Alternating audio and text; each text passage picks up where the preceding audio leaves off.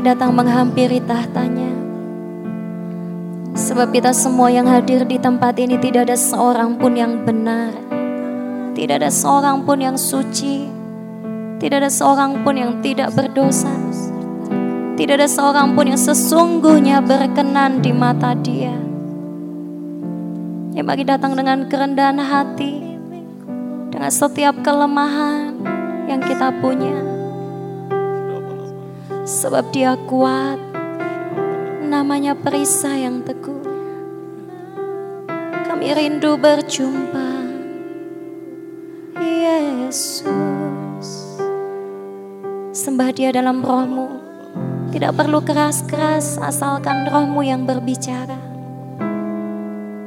Kiarasu Yesus, kami nantikan engkau.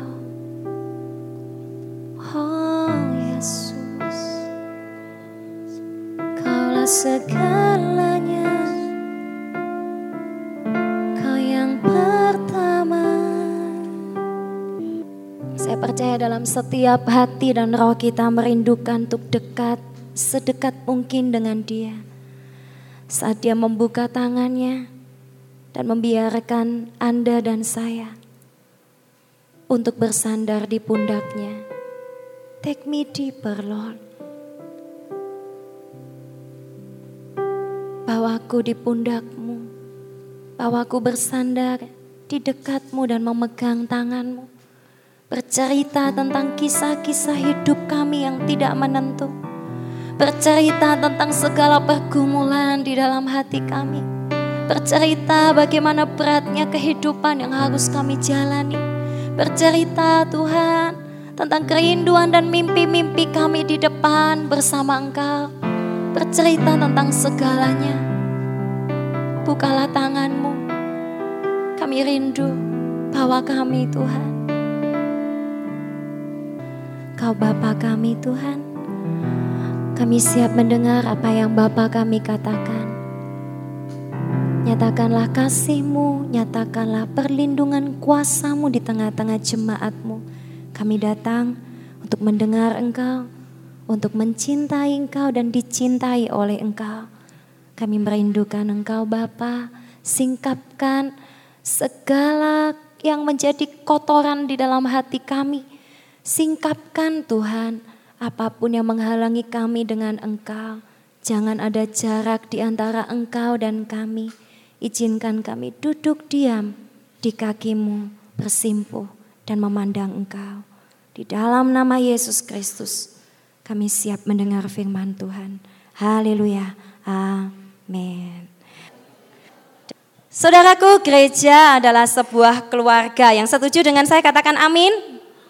Yang tidak setuju katakan aman. Wah ya ada yang mau ngomong aman gitu ya. Memang aman sih di luar gereja gitu ya. Boleh bertindak sesukanya, ngapain, mau pacaran gaya apa, mau pergi sama siapa, mau apa, enggak ada yang larang ya. Aman-aman.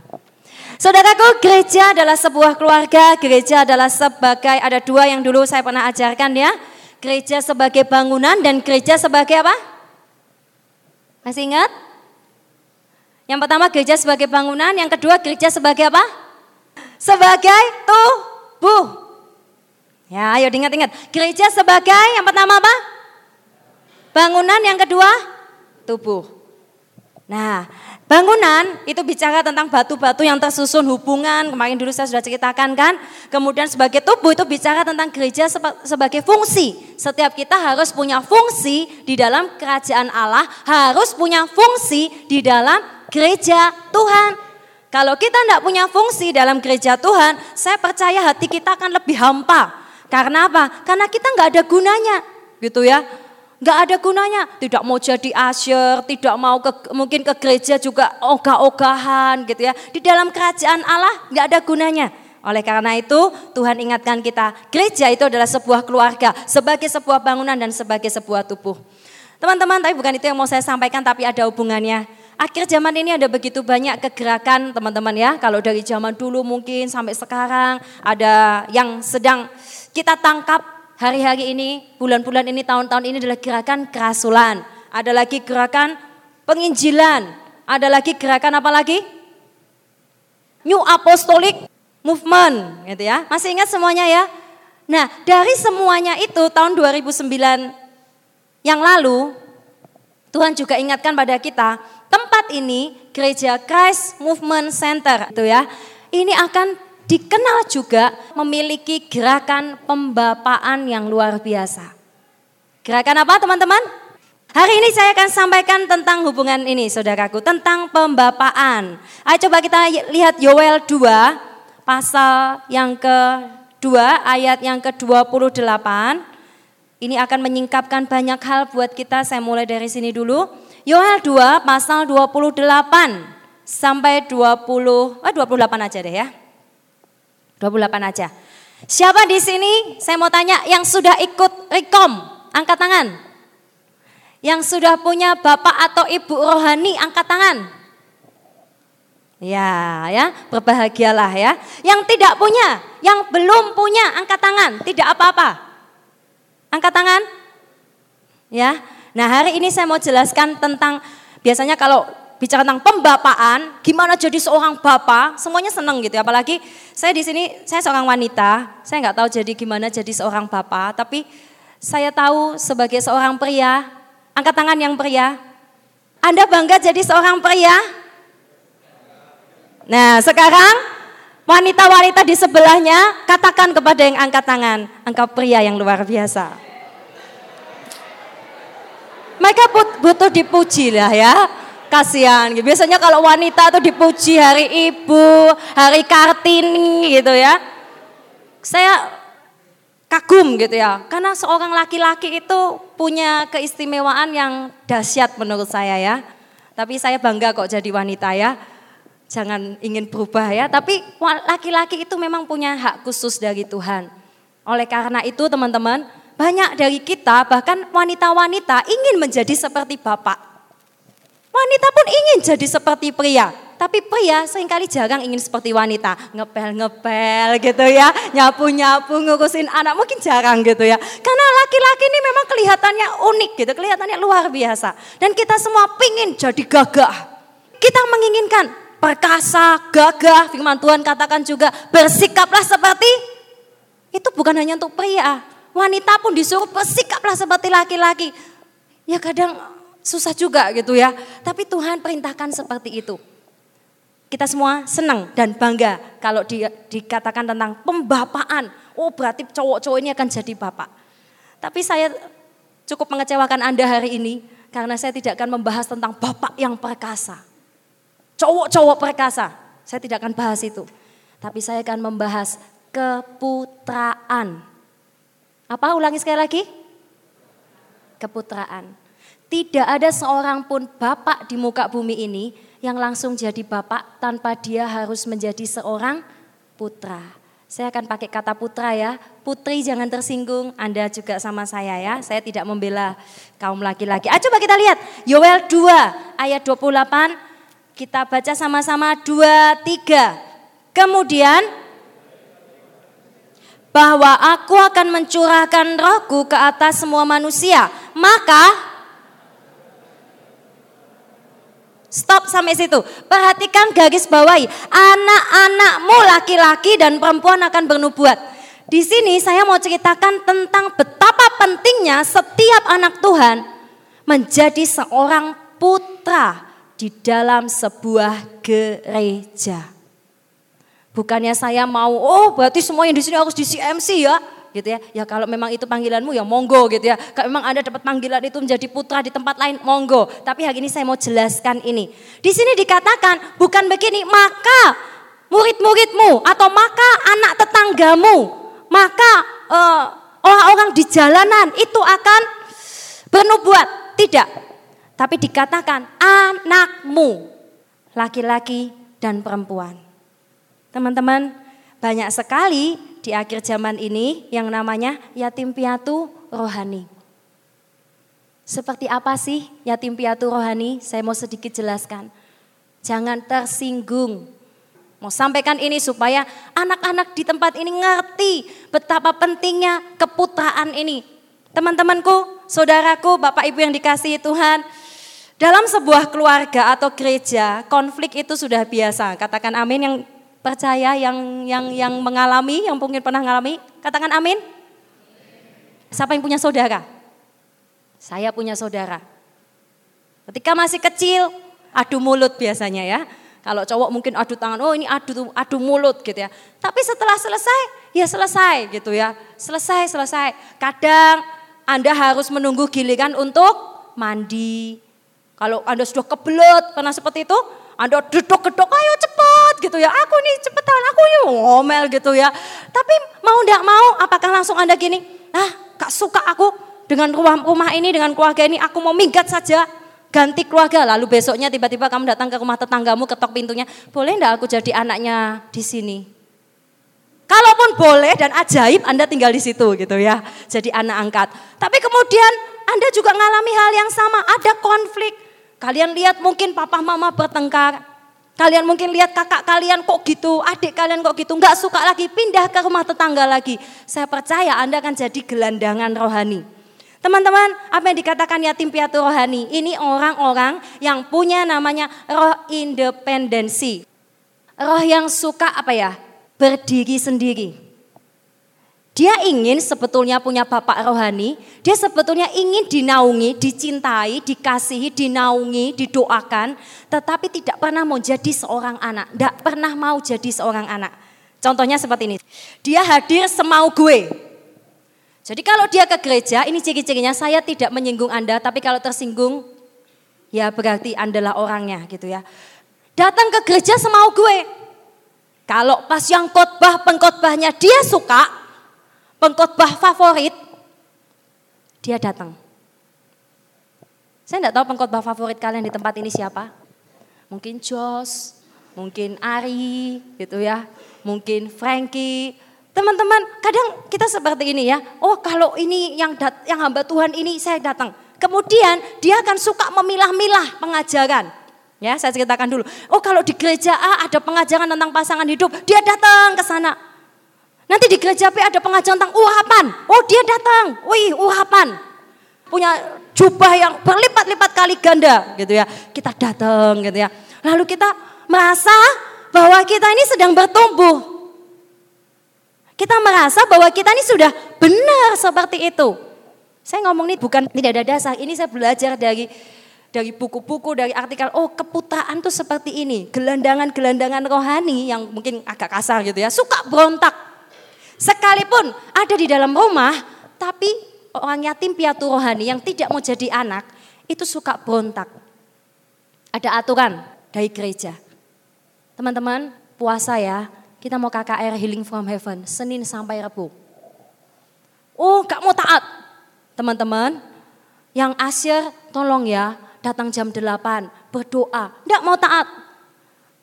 Latihan ya jam 6, gak mau taat apa pun tidak mau taat.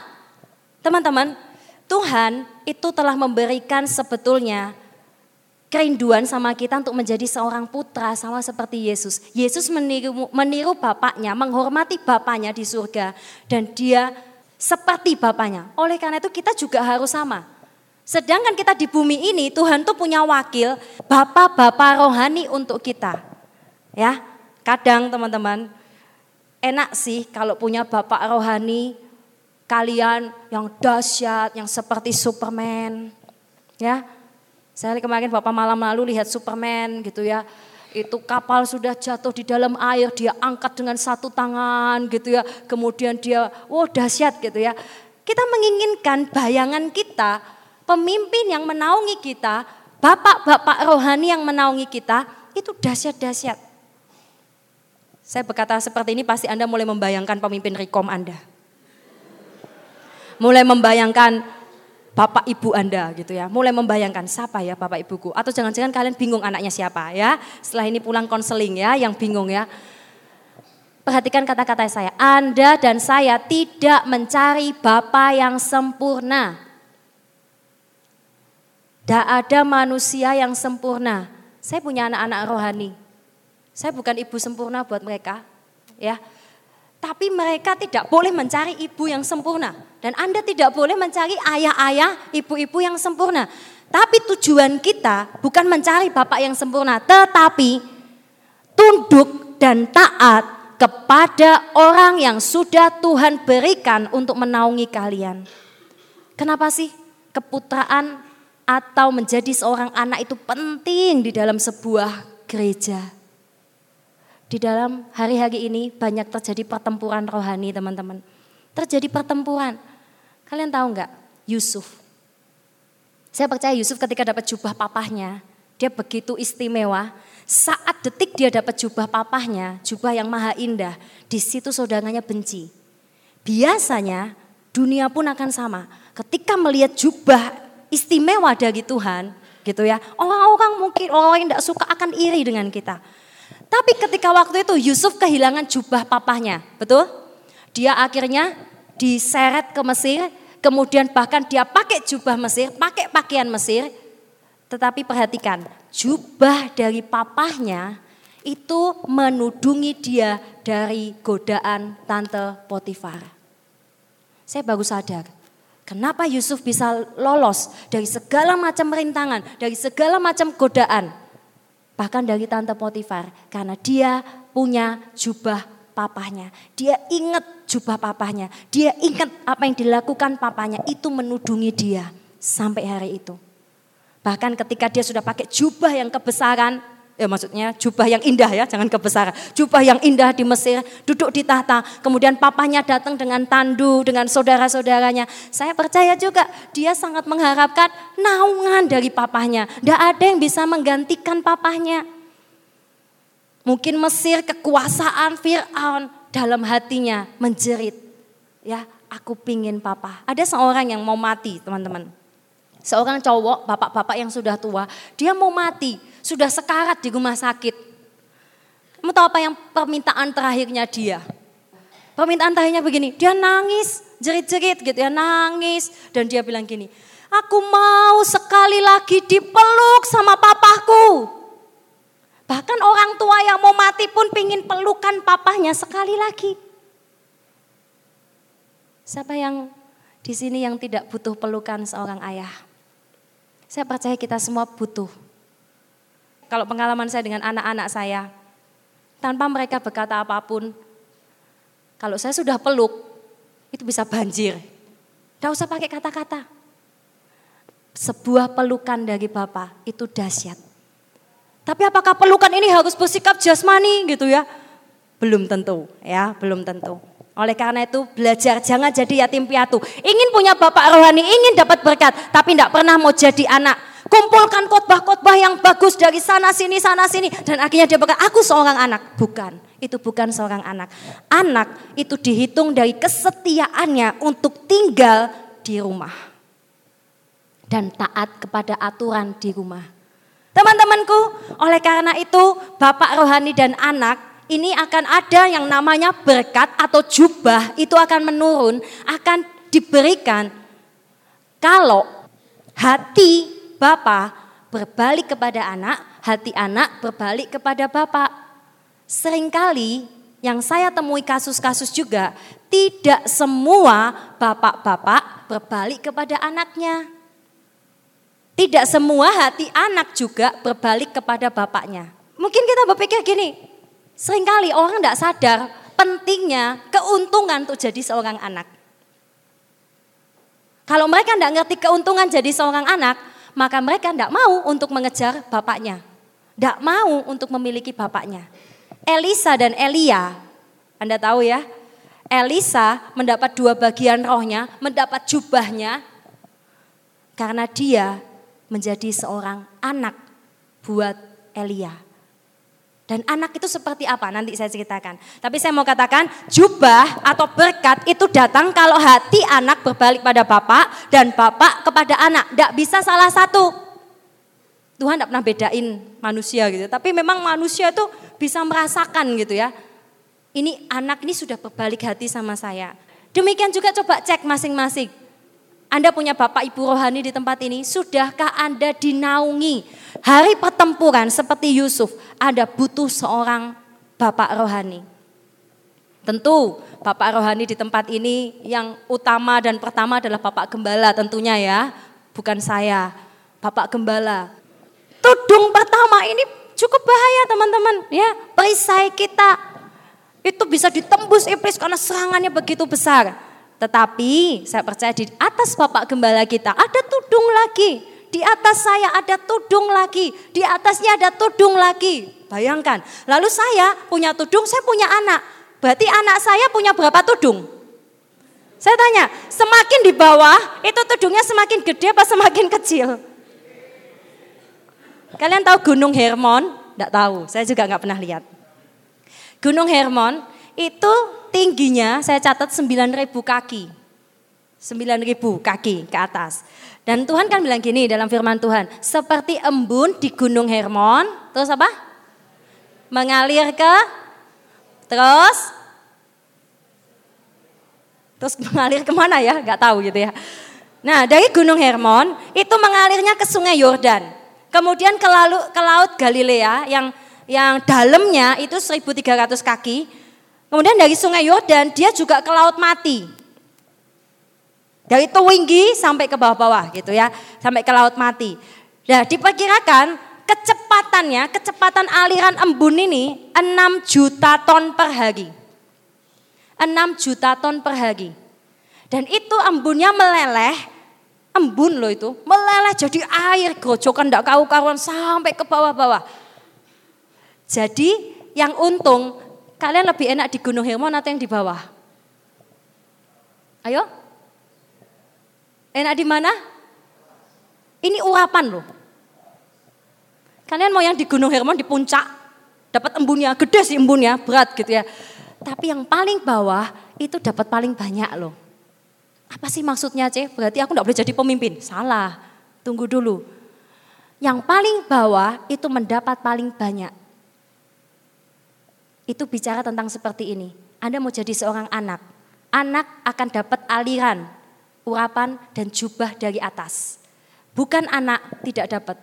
Seperti halnya, masih ingat anaknya Harun yang itu dia keluar dari aliran Tuhan, keluar dari jalur keluarganya Harun.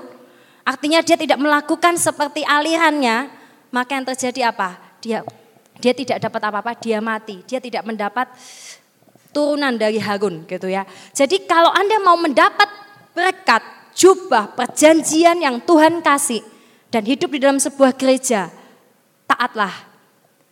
Mau dinaungi, mau ditundukkan oleh orang yang ada di atasmu.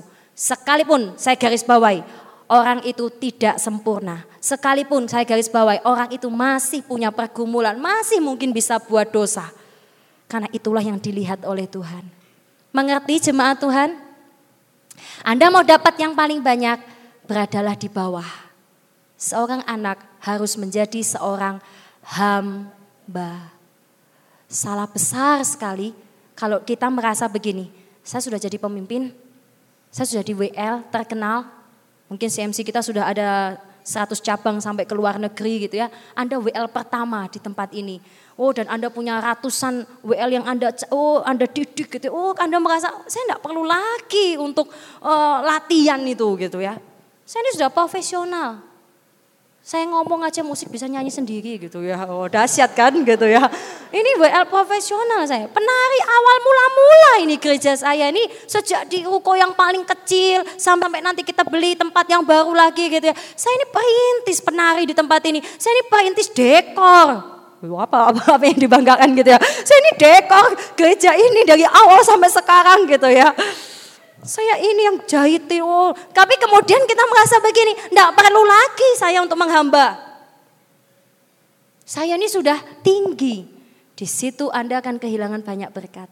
Justru orang anak menjadi seorang hamba seperti Elisa. Dia ikut Elia jadi budaknya loh, jadi bujangnya, jadi hambanya. Tapi ketika Elia bolak-balik, ketika dia mau diangkat, dia suruh begini. Elisa, ndak usah ikut aku. Aku mau ke Betel, ke Yeriko, ke Sungai Yordan, ndak usah ikut aku tiga kali. Tapi Eli, Elisa bilang gini, demi Tuhan yang hidup dan sebagainya, gitu, aku tidak akan meninggalkan engkau. Ikut lagi, dia ikut bapaknya ke mana pun. Bapaknya ini sudah nolak-nolak, wes toh kamu gak usah melok aku. Ketidaktaatan yang benar kalau ini. ya Dia ikut bapaknya terus. Bapaknya dalam keadaan apa pun diikuti. Lalu dia menginginkan yang terbaik. Karena apa? Dia seorang putra, dia sudah hamba, dia sudah betul-betul hamba. Ya, itu pelajarannya. Teman-teman, ada banyak jubah-jubah tiruan yang menganggap bahwa itu adalah sebuah yang benar. Yang pertama, jubah yang terbuat saya pelajari ya. Saya baca ada jubah yang terbuat dari daun ara. Tahu daun ara? Daun itu dibikin seperti baju, seperti jubah, lalu dipakai. Bagus nggak sih? Dibandingkan dengan jubah yang sungguhan, saya percaya dari daun ara ini sangat mudah rusak. Tapi kebanyakan orang-orang merasa dia dapat jubah, dia dapat urapan, kita adalah jemaat-jemaat yang diurapi, tapi sebetulnya daun ara yang dipakai. Daun ara itu tidak bagus untuk dipakai. Karena seperti ini. Ini tudung yang palsu, ya. Ketik dia bisa sangat baik, dia bisa khotbah di depan, tapi kemudian dia bisa jatuh di dalam dosa yang tidak karu-karuan dan akhirnya tidak pernah dipakai oleh Tuhan. Hidupnya seperti itu terus. Tidak ada tudung yang benar. Jubah yang kedua itu seragam. Saya berharap dan berdoa jemaat Tuhan tidak seragam. Karunianya, talentanya, jubahnya, urapannya, jangan seragam. Seragam itu seperti ini, kalau saya sebagai pemimpin, saya kasih Anda seragam dan saya bilang, kamu anakku ya, kamu anakku. Ini loh pakaian jubahku, pakaian jubahku. Tapi itu bukan jubah, itu seragam. Dan seragam ini hanya kepintaran manajemen. Yang membuat seolah-olah jemaat itu diurapi. Yang membuat seolah-olah gereja itu diurapi dan diangkat Tuhan. Mengerti maksud saya? Hanya kemampuan kepintaran manajemen itu bukan jubah itu seragam. Siapa yang mau dapat jubah yang asli yang tangan? Jangan takut ya dengan namanya jubah itu seperti apa gitu ya. Ketika Tuhan berikan itu enggak kerasa. Kadang tuh kerasa ada yang kerasa begini, kerasa begitu gitu ya terima saja, nggak usah bingung. Jubahnya warnanya apa, C? Gitu ya. Terus jubah itu seperti apa? Tuhan akan berikan sesuai kapasitas kita masing-masing. Sebagai seorang hamba, yang pertama, eh, sebagai seorang anak, yang pertama, Anda harus memiliki sifat seorang hamba. Yang kedua, kalau kalian baca warta minggu lalu, siapa yang baca? Saya sudah tulis di situ. Yang kedua adalah peka terhadap bapak rohaninya. Yang pertama jadi hamba, Artinya kalau di rekom layani Bapak. Jangan jangan begini, Bapak melayani anak terus. Anaknya sedikit-sedikit, aduh ini sakit, tolong saya gitu ya. Waduh ini begini. Ayo mulai sekarang belajar berubah. Kemarin saya katakan kan, ada beberapa gembala yang nangis sama saya. Nangisnya bukan karena masalah pacar kok. Bukan karena masalah ditinggal cowok. Nangisnya itu karena anaknya. Duce anakku yang ini gitu ya. Saya sudah berusaha, tapi kenapa dia begitu gitu ya, sakit. Saya percaya ibu bapak rohani di sini nangis buat kalian. Oleh karena itu kalau Anda mau dapat keputraan ini berhasil, jubah berkat tudung dari bapak kalian. Hamba, jangan bantah, jangan ngeyel. Ada anak-anak di dalam rumah bapak yang merasa sudah gede, merasa pinter, dan sok tahu. Ketika bapak ibu rohaninya sudah kasih tahu, ini loh yang akan terjadi kalau kamu ambil ini, kamu jangan seperti ini, ini loh yang akan terjadi. Sudah dikasih tahu, tapi dasar yang namanya anak tidak mau taat, suka berontak, dia ngeyel. Dia coba untuk membuktikan bahwa pendapatnya tuh yang benar. Enggak kok, saya akan tetap jadian sama orang ini dan saya akan bisa tetap oh luar biasa kok dalam Tuhan. Enam bulan kemudian itu tidak terbukti. Dia akan berkata, enggak kok, kalau saya ambil pekerjaan ini, saya akan begini, begini, begini. Tidak terbukti. Enggak kok, tenang saja. Nanti setelah ini saya akan full time. Setelah ini saya akan, ada yang nasar gitu ya. Ketika dia mau mati, nasar sama Tuhan. Tuhan, mau mati saya, Tuhan aku berdosa. Aku mau jadi full time, mau jadi lewi, mau jadi apa pun kalau aku hidup. Setelah hidup, lupa akan janjinya. Mari kita belajar tidak punya sifat itu walaupun ada sifat-sifat anak seperti itu ngeyel atau dia ingin mencoba dulu kalau baru jatuh baru dia kerasa. Jangan ngeyel. Kasih salam kanan kirimu, jangan ngeyel ya. Jadi hamba belajar taat. Yang kedua, belajar peka. Teman-teman, belajar peka. Kita semua punya tudung, aliran, dan susunan masing-masing. Saya harap setelah pulang dari sini, setelah dengar khotbah ini, Anda mulai punya gairah untuk menemukan Bapak Ibu rohani Anda. Jangan sampai jadi gelandangan rohani.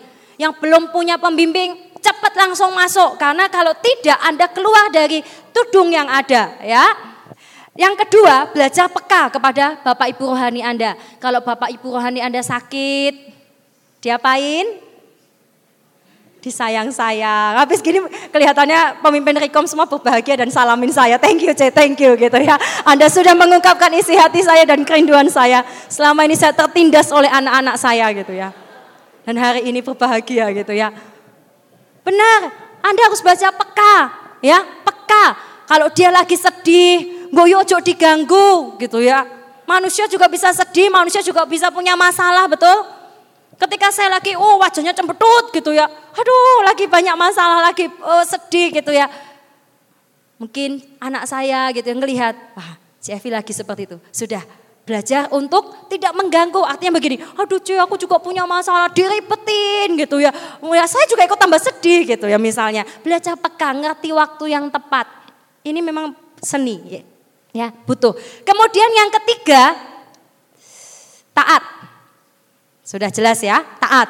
Yang keempat, izinkan dirimu dekat dengan seseorang. Yaitu dengan bapakmu maksudnya ya. Oh seneng dulu. Izinkan dirimu dekat dengan seseorang yang Tuhan berikan dalam hidupmu. Hubungan itu sesuatu yang paling sulit ya menurut saya. Karena hubungan itu melibatkan dua emosi, dua hati, dua jiwa, dua roh dan lain sebagainya gitu ya. Tapi Elia dan Elisa pun mengalami yang sama. Mereka dekat, ada ada ikatan, dekat gitu ya. Nah setelah ini siapa ibu bapak rohani yang tidak pernah pergi sama anaknya? Bertobat.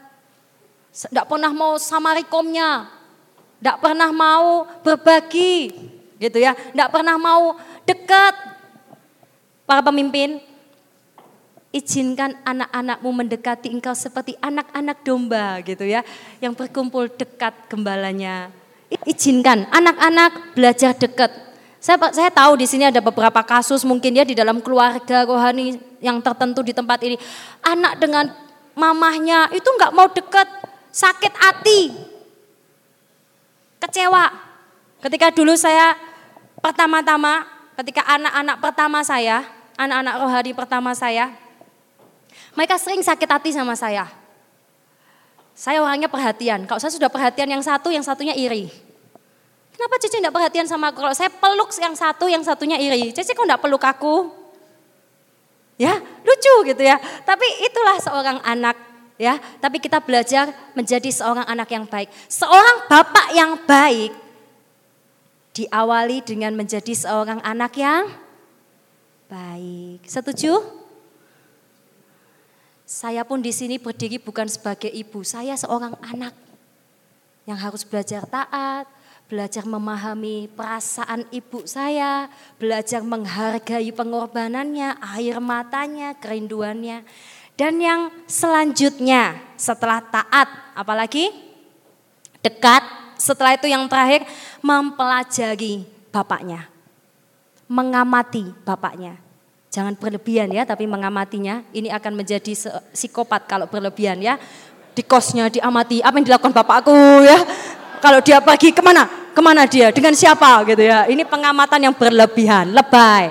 Tidak boleh seperti itu amati cara hidup yang dapat ditiru. Sekali lagi, yang dapat ditiru. Kalau yang tidak dapat ditiru, jangan. Sekali lagi Anda tidak mencari bapak ibu yang sempurna. Tetapi Anda tunduk di dalam tudung orang yang sudah diberikan Tuhan dalam hidupmu. Ya, amati. Cara doanya C. Sylvia itu gimana sih? Amati ketua doa kita.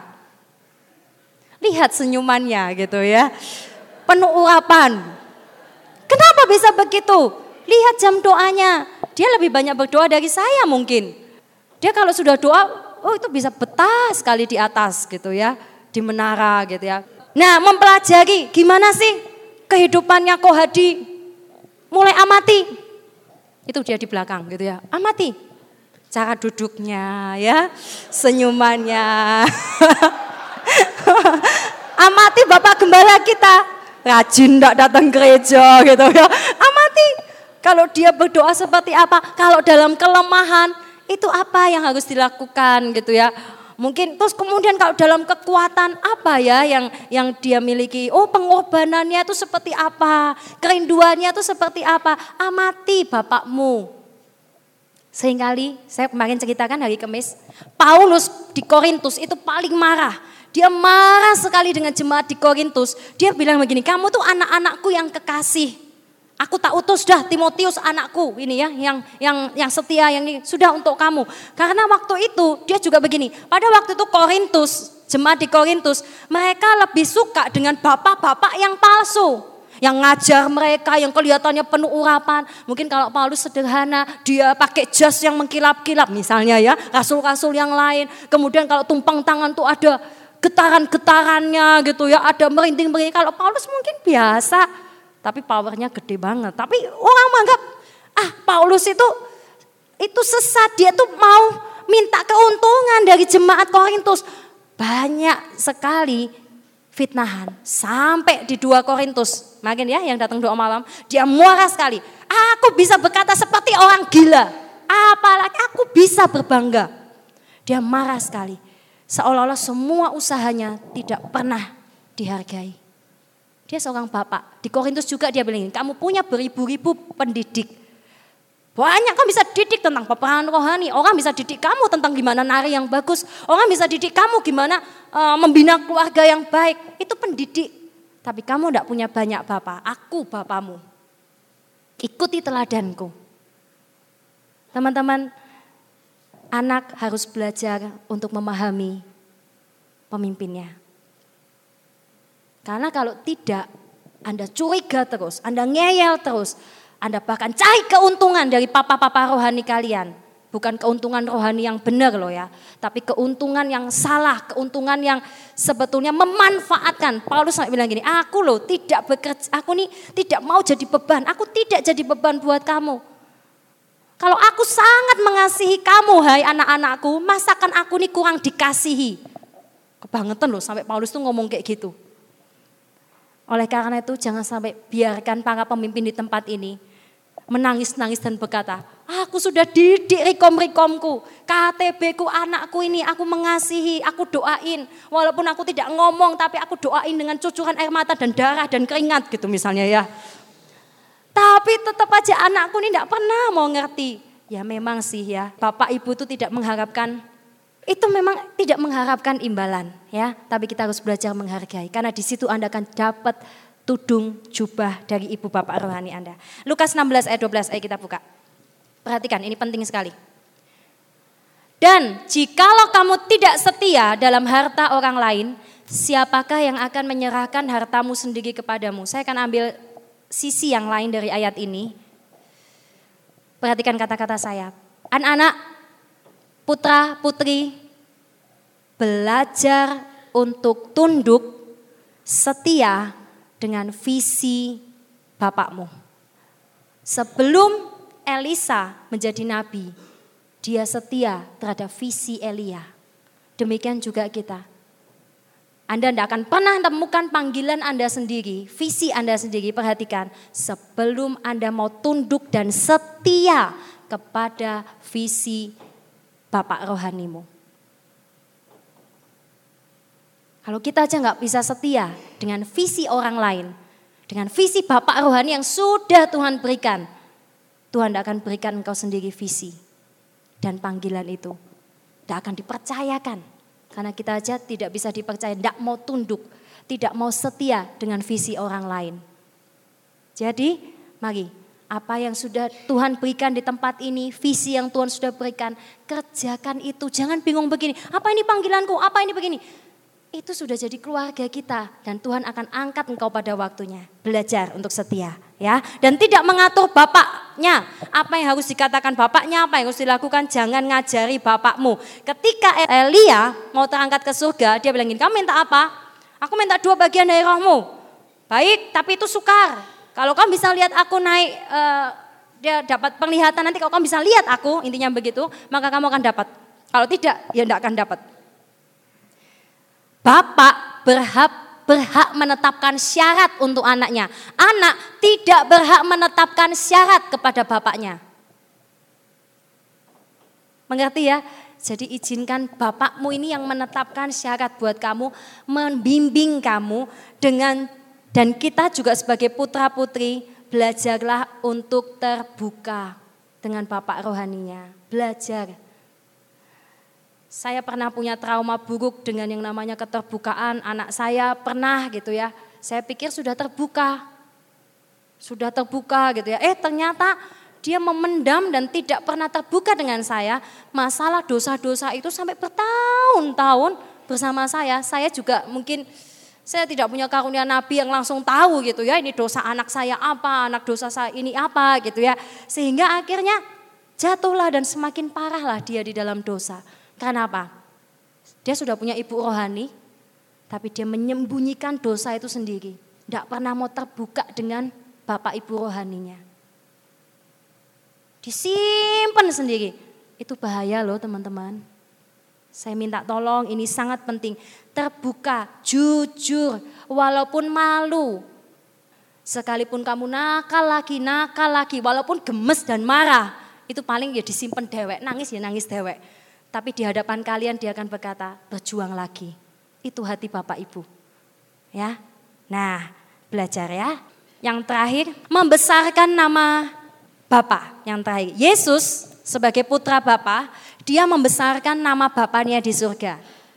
Saya mau tanya, misalnya bayangkan kalau Kohadi punya 100 anak, terus anaknya punya 100 anak lagi, anaknya punya 100 anak lagi dan semua nama belakangnya Sutanto. Dan kemudian ada di gereja ini. Nah, itu yang namanya membesarkan nama keluarga. Jadi nama keluarga itu nama Yesus, nama Bapa kita di surga besar karena dia punya putra putri yang membawa namanya, yang punya anak-anak lagi yang yang yang menjadi putra, kemudian menjadi papa, menjadi putra lagi, menjadi papa sampai namanya menjadi besar. Anda rindu membuat nama Bapa kita besar, jadilah putra, jadilah Bapak rohani. Ya, ayo tundukkan kepala kita. Kita ada, ada di dalam garis keturunan Tuhan, Bapa kita di surga. Dan saya rindu semua jemaat di tempat ini, kita juga jangan sampai menjadi yatim piatu rohani yang tidak mau ditundukkan, yang berontak, tidak mau ikuti aturan, ke sana kemari, kumpulkan khotbah, kumpulkan pendeta-pendeta yang bagus, itu Mungkin Anda sebagai seorang pelancong, Anda bukan anak. Itu sah-sah saja, tetapi Anda tidak akan pernah mendapat tudung, warisan, jubah, berkat Bapak. Dan itu sangat berbahaya. Hanya tudung dari Bapak rohanimu yang menudungi engkau. Dan mari kita mau belajar pelajaran yang singkat ini tentang keputraan, belajar taat, belajar jadi hamba, dan izinkan dirimu dekat dengan Bapak Ibu rohanimu. Kalau mungkin ada penghalang-penghalang, ada sakit hati, ada tidak enak, engkau mungkin tidak berbalik hatimu kepada Bapak Ibu rohanimu. Saya tidak akan paksa siapa ibumu, siapa bapakmu di tempat ini. Tapi kepada siapa hatimu berbalik dan kepada siapa hati bapaknya itu berbalik, saling berbalik, saling mengasihi, saling menerima kekurangannya, kelebihannya. Saya percaya keluarga Allah akan dibangun dengan sangat kuat. Ada orang-orang tertentu yang mereka merasa menjadi anak, tetapi mereka bukan anak. Mereka tidak mencari gereja atau keluarga yang rohani yang kuat. Perhatikan kata-kata saya, banyak orang yang tidak suka ada di dalam gereja yang rohani, yang kuat. Mereka lebih suka datang ada di dalam gereja keluarga yang lemah. Di mana mereka terlibat sedikit, di mana mereka tidak diurusi, mereka tidak ditegur, mereka tidak pernah dihajar. Dan mereka hanya dapat apa yang mereka mau dan pergi. itu bukan anak. Saya bersyukur ada di tempat ini. Saya percaya tempat ini punya banyak perjanjian dengan Tuhan yang akan Tuhan kerjakan. Saya sangat percaya gereja kita akan menjadi gereja yang diurapi Tuhan, yang dipilih Tuhan, yang dikenal oleh Tuhan. Saya percaya iblis begitu takut dan gentar kepada keluarga kita. Bersyukurlah Anda ada di tempat ini, Anda duduk di tempat ini. Bersyukurlah kalau Anda sudah punya Bapak Ibu rohani. Karena sekalipun mereka tidak menjumpai engkau setiap hari, air mata dan doa mereka selalu mengingat engkau. Percayalah. Mari bertobat dari semua roh pemberontakan, roh independensi, roh yang ingin berdiri sendiri. Roh yang tidak mau dengar teguran, roh yang tidak mau dengar nasihat dari Bapak rohani kita.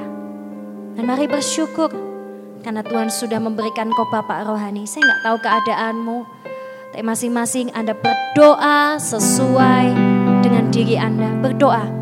Anda yang belum punya Bapak Ibu rohani, hari ini minta, minta. Tuhan, Aku mau punya ibu rohani, aku mau punya bapak rohani. Aku mau ditudungi, aku mau mendapatkan berkat putra, warisan dari kerajaanmu. Murid beda dengan seorang putra. Tuhan rindu ada yang sudah jadi murid, jangan berhenti sampai di situ. Anda harus jadi seorang putra. Dan seorang putra punya aturan. Ajar kami Tuhan.